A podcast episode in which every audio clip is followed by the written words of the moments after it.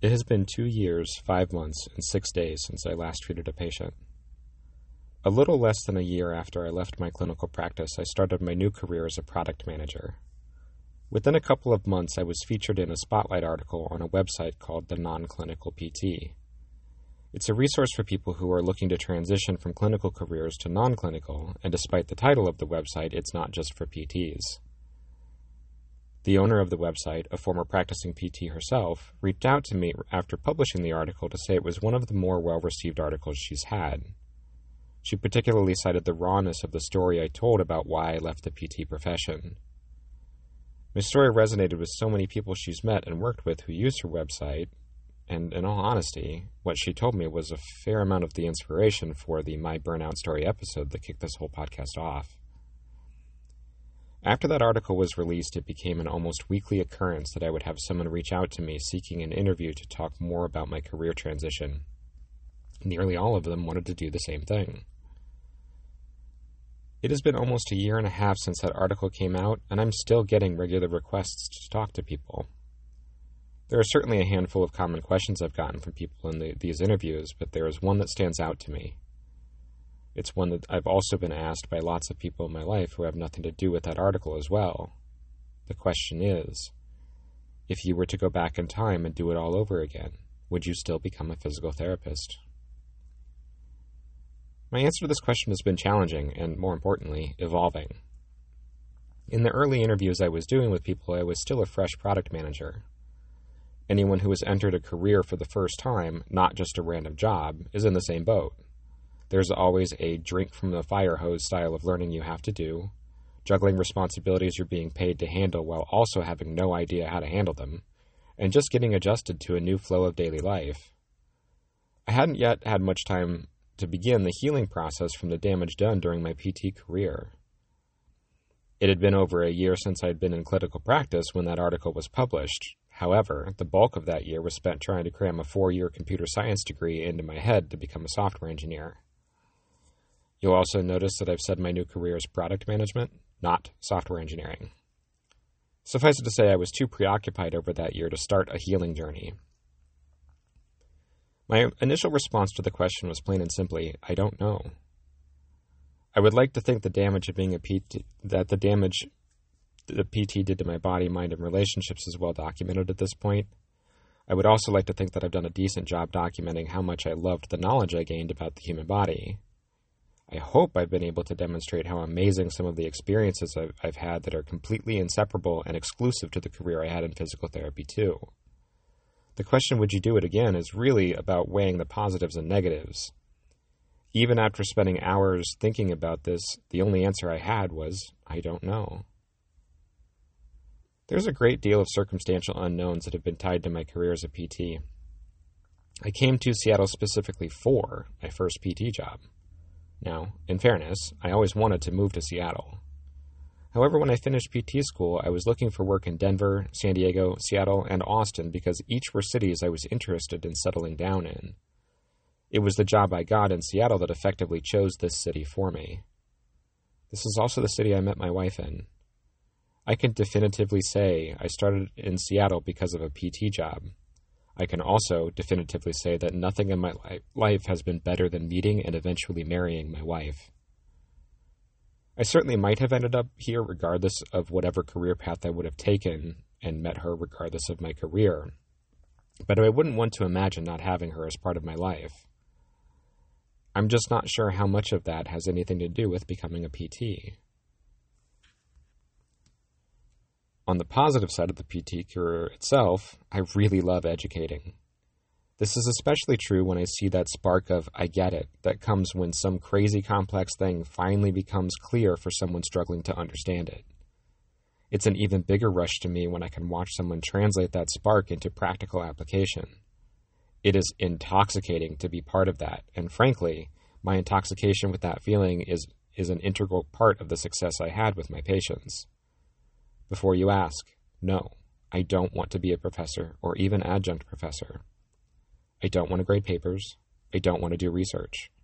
I don't want to make lesson plans. I don't want to deal with the bureaucracy and politics of higher level education institutions.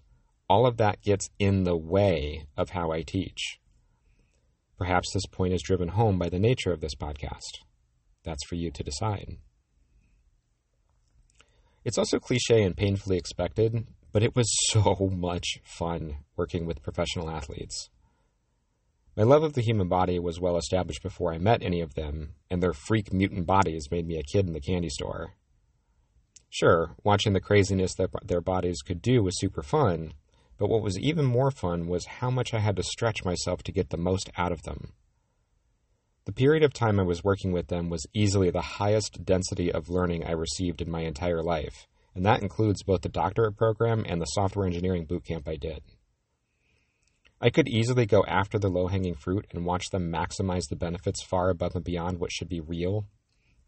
However, the sign off to my podcast episode should tell you that I refused to settle for low hanging fruit. In the early part of working for, with them, I hadn't yet learned the dangers of burning so hard to reach maximum potential outcomes for my patients. That stretch I had to get my brain to do in order to get the most out of them was grueling, but it was, as my wife frequently says, type 2 fun. Watching my patients' game change on TV from week to week was so incredibly rewarding that it's the only part of that hard burn I say was worth it.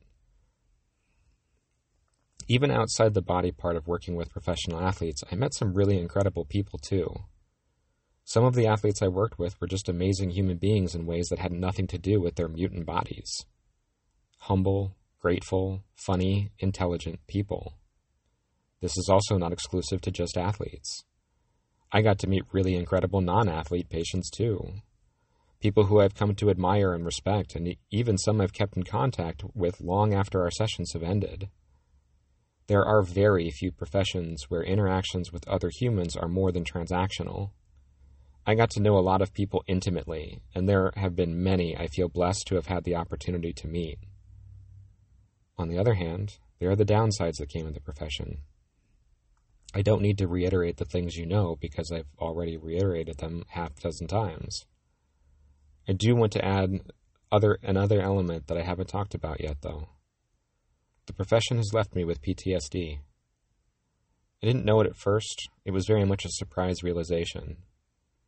It was during my first dentist visit in seven years. This story has actually nothing to do with the seven year gap in dentist visits. That was just because I finally had real insurance that came with the benefits package of my new career. It just happened to be that the, this dentist visit was the first medical appointment I'd had in a long time. It was in this dentist's office that I had a mild panic attack, which would later lead to the realization of PTSD. I was with the hygienist getting my teeth cleaned. She's super friendly and a good conversationalist, and she also knows how to be engaging when I can't talk too. We get along well, and I'm constantly floored how well she remembers me when I only see her about every 10 months. I've had a lot of patients tell me how floored they are that I remember them when I have when, I, when there have been gaps between episodes of care. But with those patients, I spend many sessions with them in a relatively short period of time. To me, it's pretty easy for someone to become memorable in those circumstances. She sees me for an hour every 10 months and remembers crazy details. It's weird being on the other side of amazement about someone's memory for individuals. Oops. Look at me going on another tangent again. Back to the story. The room that I was in was right next to the front desk. The hygienist was telling, telling me a story because I couldn't converse back with all the gadgets and tools in my mouth. However, I have no idea what that story was because I could hear the front office administrator on the phone with a patient. I could only hear one side of the conversation, but the tone of voice, the responses to questions, it was all too familiar. She was talking to that person the one who is beyond the definition of difficult patient, the callous and entitled, the person with irrational and unrealistic expectations, who lashes out when the impossible isn't accomplished, the person that every provider sees in their schedule and goes, fuck! My heart started to race. My breath became rapid, and I started to sweat. The hygienist stopped and asked if I was hurting. I said, "No, it's it's the phone conversation. I it's that patient. I, I think I think I'm having a mild panic attack, even though I don't have to treat that patient. It's just bringing everything back from when I was practicing. She knew I had left clinical practice as a PT due to burnout. She was certainly used to seeing panic attacks, but those were usually tied to coming at people with sharp metal objects. She was also kind enough to pull back and wait until the call had ended and I could calm myself down before continuing the cleaning. It was a stark realization on how much I'd been affected, even so far away from my practice, and not even with one of my own patients.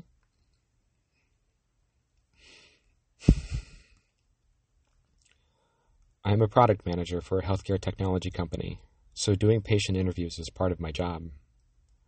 I'm not acting as a PT, but I do have to gather information from people that helps to guide the products we develop. The response to questions I ask tell me a lot about who a person is, and it's still a practice effort to head off a panic attack before it starts with some of those patients. I'll admit that it's gotten easier to head off a panic attack, but I don't know if that's just practice calming myself down or that these people aren't triggering as much as they used to be. Regardless, I am still affected by something I haven't been involved in for the last two and a half years. As time has passed, I've settled into my new routine with this career.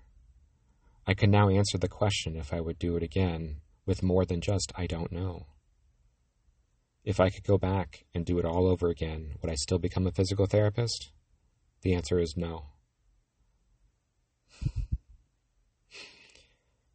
I say this with complete confidence. However, with the same level of confidence, I will say I do not regret becoming one. The pain and suffering the career caused me, and much more importantly, the pain and suffering I caused to the people I care about, is simply not worth doing again. However, I can't deny the incredible things that have come to me that are tied to my PT career. Many people have said that a life lived in regret is not worth living. This expression is not causing me to say that I don't regret my PT career. I am not pretending or forcing my lack of regret. I wholly, genuinely, and completely don't regret having been a physical therapist but I would not become one again. Signing off for today. Never settle for mediocre, but be careful how hard you burn start striving for greatness. Sometimes that cost is more than your mind can afford.